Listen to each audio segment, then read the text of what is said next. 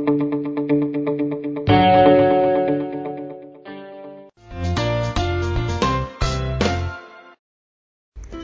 có nhiều câu hỏi về sức khỏe trong mùa dịch. Bạn muốn tìm một nơi uy tín để giải đáp những câu hỏi ấy.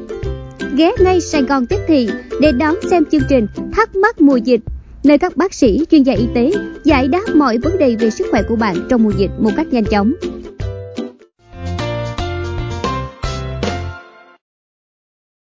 Mến chào bác sĩ. Thì như hiện tại thì em được biết là mọi người thường chích vaccine Covid về á, thì thường có những cái biểu hiện như là sốt cao, mệt mỏi đến tận 2-3 ngày. Trong khi bản thân em á, thì cái tình trạng của em rất là bình thường, chỉ là hơi ấm người một chút. Thì không biết là liệu có phải là em không đáp ứng tốt cái hiệu quả của cái vaccine này không thưa bác sĩ? Về câu hỏi của bạn về những cái phản ứng sau khi được tiêm á, thì câu hỏi này được rất nhiều người thắc mắc. Như xin trả lời như thế này là đối với một số cơ địa khi chúng ta tiêm vaccine thì sau khi tiêm có những phản ứng đối với cơ thể nó sẽ khác nhau rất là nhiều tùy theo mức độ. Có những người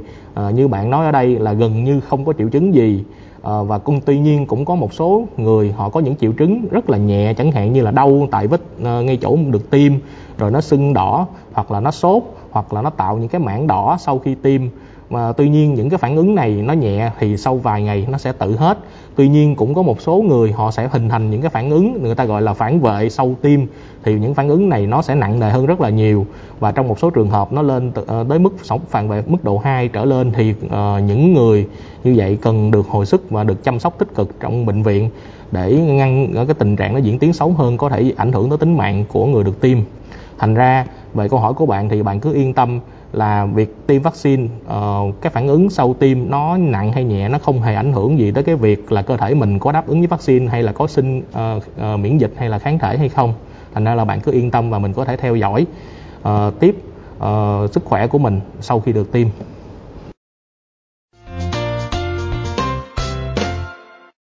Tôi đang làm công nhân lắp ráp tại một khu công nghiệp.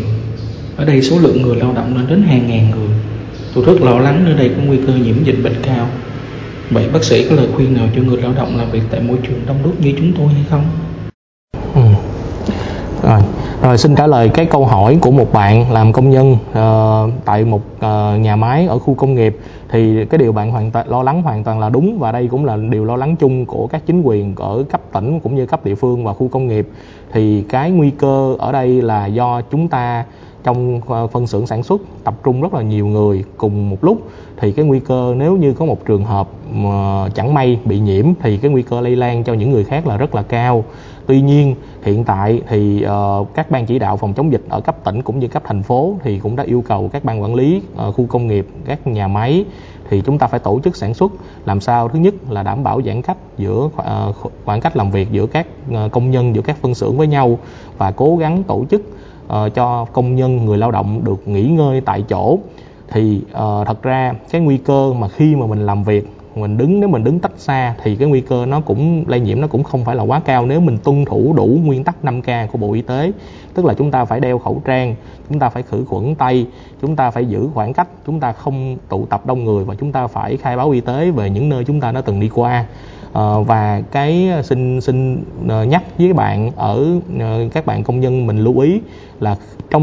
trong quá trình mình lao động sản xuất thì có thể là mình sẽ tuân thủ những cái 5K nó khá là tốt. Tuy nhiên sau giờ làm thì hoặc là khi chúng ta nghỉ ngơi, chúng ta ăn cơm thì chúng ta vẫn phải tuân thủ cái biện pháp 5K đó, đặc biệt khi chúng ta được tổ chức nghỉ lại ở trong nhà máy hoặc là xí nghiệp của mình thì chúng ta cũng cố gắng đảm bảo là chúng ta không tụ tập quá đông người, chúng ta nghỉ ngơi thì chúng ta nghỉ ngơi, chúng ta không nên tụ tập, và chúng ta sinh hoạt cố gắng giữ khoảng cách trong những cái sinh hoạt bình thường sau giờ làm. Thì tất cả những điều này nó sẽ góp phần làm hạn chế rất nhiều cái chuyện mà chúng ta có thể bị lây nhiễm chéo ở trong cái quá trình mà chúng ta hoạt động và sản xuất.